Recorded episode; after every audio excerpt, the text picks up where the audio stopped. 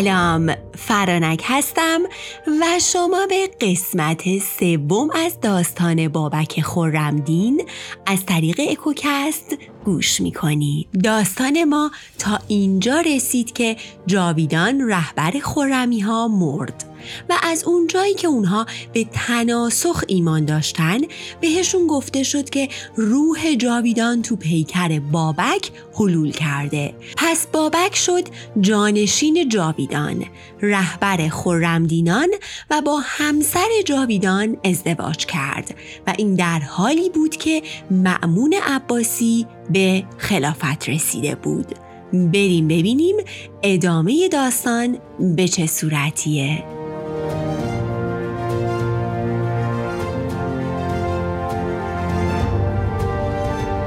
برمکیان خاندانی تو بلخ بودن که تو دستگاه خلافت عباسیان به اوج قدرتشون رسیدن.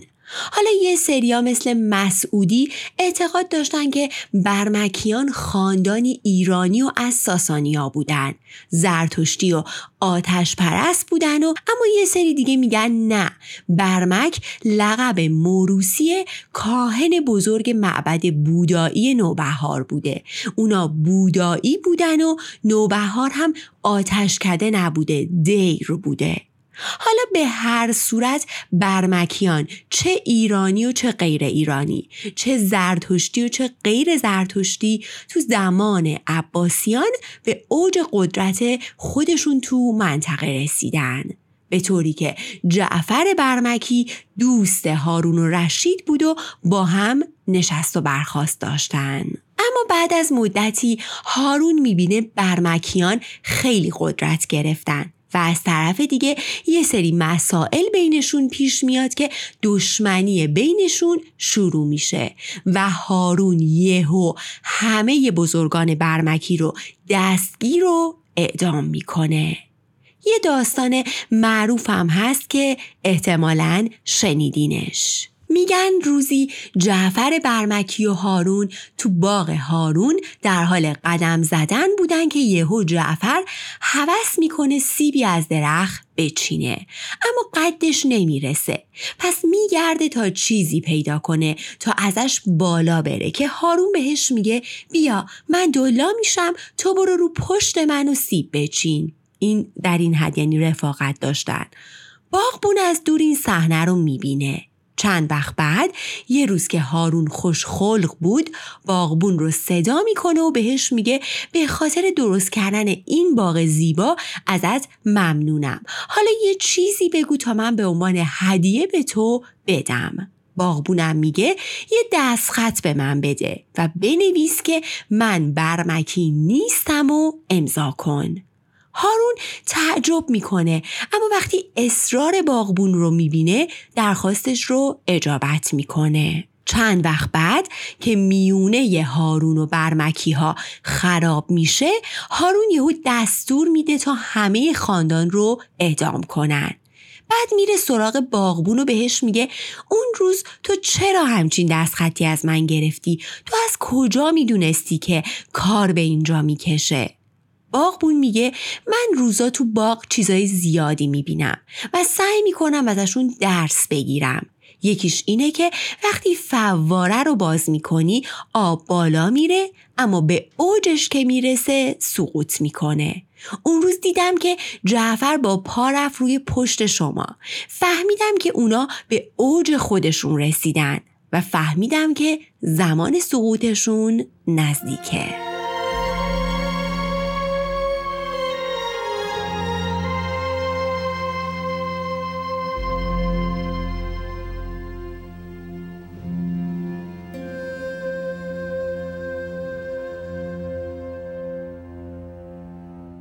برمکیان توی منطقه هرج و مرج و آشوب میشه.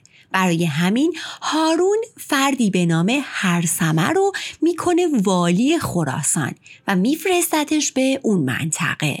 بعد از هارون، مأمون که به خلافت میرسه با هرثمه خوب نبود، پس به بغداد فرا میخونتش، زندانیش میکنه و در زندان به قتل میرسونتش.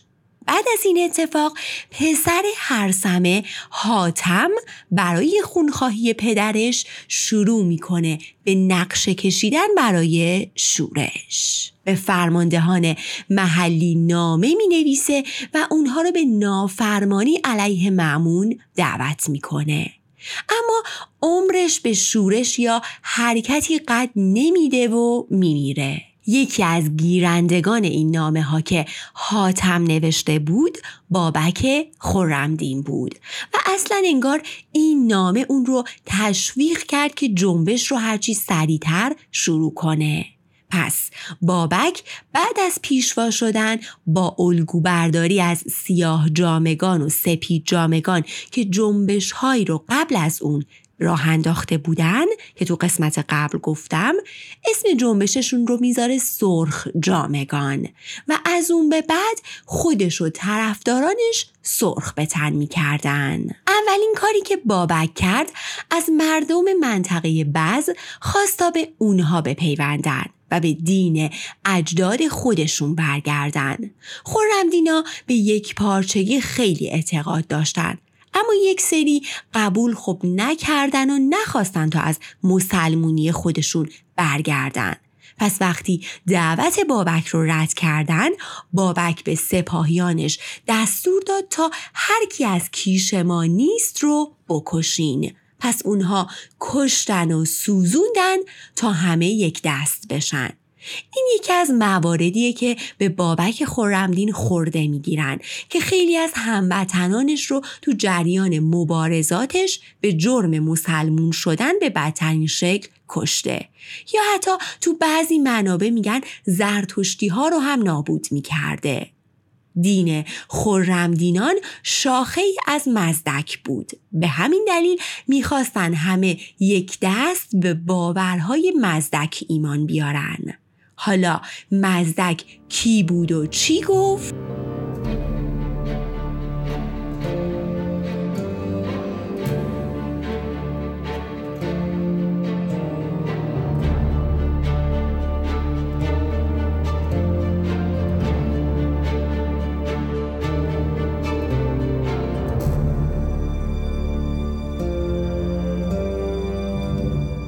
یه پرانتز این وسط باز می کنم. مزدک پسر بامداد بود و در زمان پادشاهی قباد ساسانی زندگی می کرد. تو زمان قباد یکم اختلاف طبقاتی خیلی زیاد بود. اونقدر اشراف و بزرگان و روحانیون قدرت گرفته بودن که حتی پادشاه احساس خطر می کرد. اشراف و بزرگان از تمام سرمایه ها استفاده می کردن، حرمسراهایی رو برای خودشون داشتن و اینطوری باب شده بود که هرچی پول و زن و لذت برای اونها و هرچی بدبختی برای عوام. پس مزدک میاد و فرقه مذهبی رو در جهت مبارزه با این اختلاف طبقاتی و ظلم و جور راه میندازه. هدف مزدک و مزدکیان کاستن از قدرت و نفوذ طبقه اشراف بود. کلاً مزدک آدمی صلحجو، مخالف جنگ و خونریزی بود و بنا به شرایط اون زمان یه سری باورها رو جا انداخته بود که بعداً سر همون باورها از فرقه مزدک و مزدکیان میان ایراد میگیرن و از خرمدینان هم که شاخه‌ای از مزدک بود باز ایراد میگیرن. حالا مثلا مثل چیا؟ مزدک برای اعتراض به حرمسراهای اشراف اومد و باور مشترک بودن زنان رو راه انداخت. اما این باور به معنی لذت اشتراکی از زنان نبود. اشراف اون زمان طبق آیین زرتشت فقط یک زن میتونستن بگیرن. پس یک زن رو میگرفتن و باقی زنهایی که دوست داشتن و تو حرم سراهاشون نگه میداشتن، که یعنی اینا جز اموال اونها هستن و کسی حق تصاحب و ازدواج با اونها رو نداره. مزدک هم که کلن موافق برابری بود، برای معنی این داستان اومد و گفت همه میتونن با این زنهای غیر شرعی اشراف ازدواج کنن. پس میبینید که خبری از روابط اشتراکی و بیبندوباری نیست. ولی ما تو نوشته‌های اعراب که در مورد خرمدینان نوشتن خیلی این موضوع رو می‌بینیم که مورد نقد واقع شده و اونها خرمدینان رو به خاطر این موضوع فاسد و ملحد خطاب می‌کردن و خب می‌بینید که اصلا از اصل این داستان نادرسته. خب تو ادامه داستان مزدک، قباد ساسانی وقتی قدرت گرفتن اشراف رو دید، خب به تبع جایگاه خودش رو در خطر دید. اولش از مزدکیان خیلی حمایت کرد. حتی مزدک رو برای مدتی به عنوان مشاور به دربارش راه داد که خب خیلی هم به نفعش شد. مثلا تو زمان خشکسالی بعدی که چند سال بعد اتفاق افتاده بود، مزدک به قباد مشاوره داد که اول به بزرگایی که گندم احتکار کردن بگه که گندم ها رو به قیمت ده برابر ازشون میخرن. ولی وقتی اونها قبول نکردن، مزدکیان با اجازه قباد به انبارهای اون بزرگا و اشراف حمله کردن و کشور رو از قحطی نجات دادن. فردوسی هم تو شاهنامه‌اش این داستان رو روایت کرده.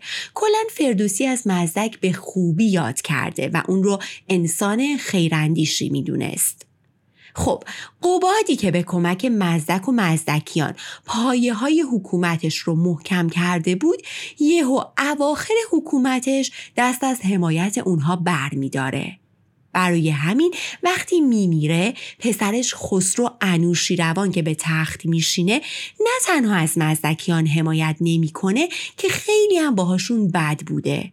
یکی از علتاش هم میتونه این باشه که مزدکیان دلشون میخواست کاووس پسر دیگه قباد به حکومت برسه، چون کاووس از پیروان مزدک بود. تو جنگ بین کاووس و خسرو اونها کاووس رو یاری کرده بودن. در نتیجه وقتی کاووس شکست خورد و کشته شد، خسرو به تخت نشست. مزدکیان دیگه حامی نداشتن. خسرو میدونست که مزدکیان طرفدارش نیستن و از طرفی هم دشمن شاهنشاهیان و به برابری فکر میکنن، پس دستور قتل مزدک رو میده. داستان تیرباران مزدک روی چوبه دار هم توی شاهنامه فردوسی اومده و بعد از مزدک دستور قتل مزدکیان رو میده. خب اما بعد مزدک و مزدکیان باورها و آیین‌هاشون نابود نشد و در قالب جنبش‌های جدیدی هر از گاهی پیدا می‌شد که از معروف‌ترینشون جنبش خرمدینان بود. پس خرمدینان با جامه‌های سرخ به رهبری بابک جنبش رو شروع کردن و اولش طبق یک سری روایت‌ها شروع کردن به خصومت با مسلمونا و زرتشتیا. کار بعدی که انجام دادن ساختن یک سری قلعه‌های مستحکم تو کوه بز بود و قلعه بزرگی که در زمان جاویدان وجود داشت رو تعمیر و مستحکمش کردند و اون قلعه معروف شد به قلعه بابک خرم دین. قلعه سخت دسترس در کوهستان در سه کیلومتری شهر کلیبر از شهرهای آذربایجان شرقی، نفوذ ناپذیر با گذرگاه‌های باریک و پیچ در پیچ که تو آب و هوای طاقت فرسای زمستون اون منطقه و برف و بورانش امکان تسخیرش وجود نداشت و در نتیجه این قلعه ها خیلی به خرمدینان کمک می‌کردن.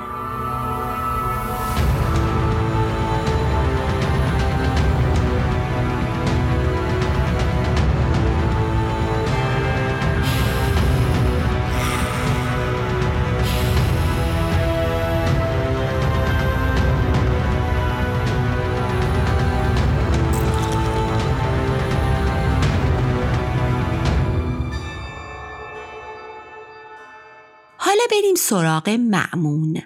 بعد از هارون الرشید وقتی امین به خلافت رسید، امین در بغداد و مأمون در مرو و در خراسان بود. همسر مأمونم که دختری ایرانی به اسم پوران بود. به خاطر همین اوایلش کلاً مأمون با ایرانی ها خوب بود و اصلاً خیلی جنگ بین مأمون و امین رو درگیری دوتا حزب ایرانی عربی میدونن که در نهایت هم به نفع مأمون تموم میشه. خب تا وقتی که مأمون در خراسان بود به فعالیت‌های بابک خرم دین خیلی توجهی نمی‌کرد، چون هم مسافت زیادی بینشون بود و هم اون زمان مأمون درگیر آشوب‌های بغداد و آروم کردن اون هرج و مرج بود. توی این مدت و توی این شلوغی ها خرمدینان تونستن پیشروی کنن و آذربایجان که مقر اصلیشون بود در طبرستان، خراسان، بلخ، کاشان، قم، قزوین، ری، همدان، لرستان، خوزستان و بصره پراکنده شدن و روز به روز به تعدادشون اضافه می شد.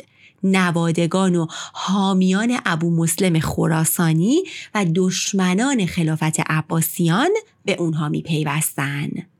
بعد از مدتی که اوضاع یکم آروم شد، مأمون تازه حواسش به خرمدینان جمع شد و دید که اوضاع خطرناک شده.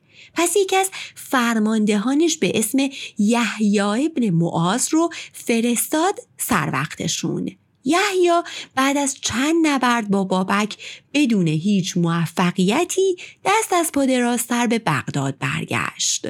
مأمون که دیگه حسابی نگران شده بود، لشکرهای مجهزی رو پشت سر هم دیگه به آذربایجان میفرستاد با فرماندهان مختلف، اما یکی بعد از دیگری شکست میخوردن و عوض می شدن. این نبردها بین فرماندهان مأمون و خرمیان ادامه داشت تا مأمون تو جنگی که با روم شرقی یا همون بیزانس داشت کشته میشه و در نتیجه معتصم برادر مأمون به تخت میشینه.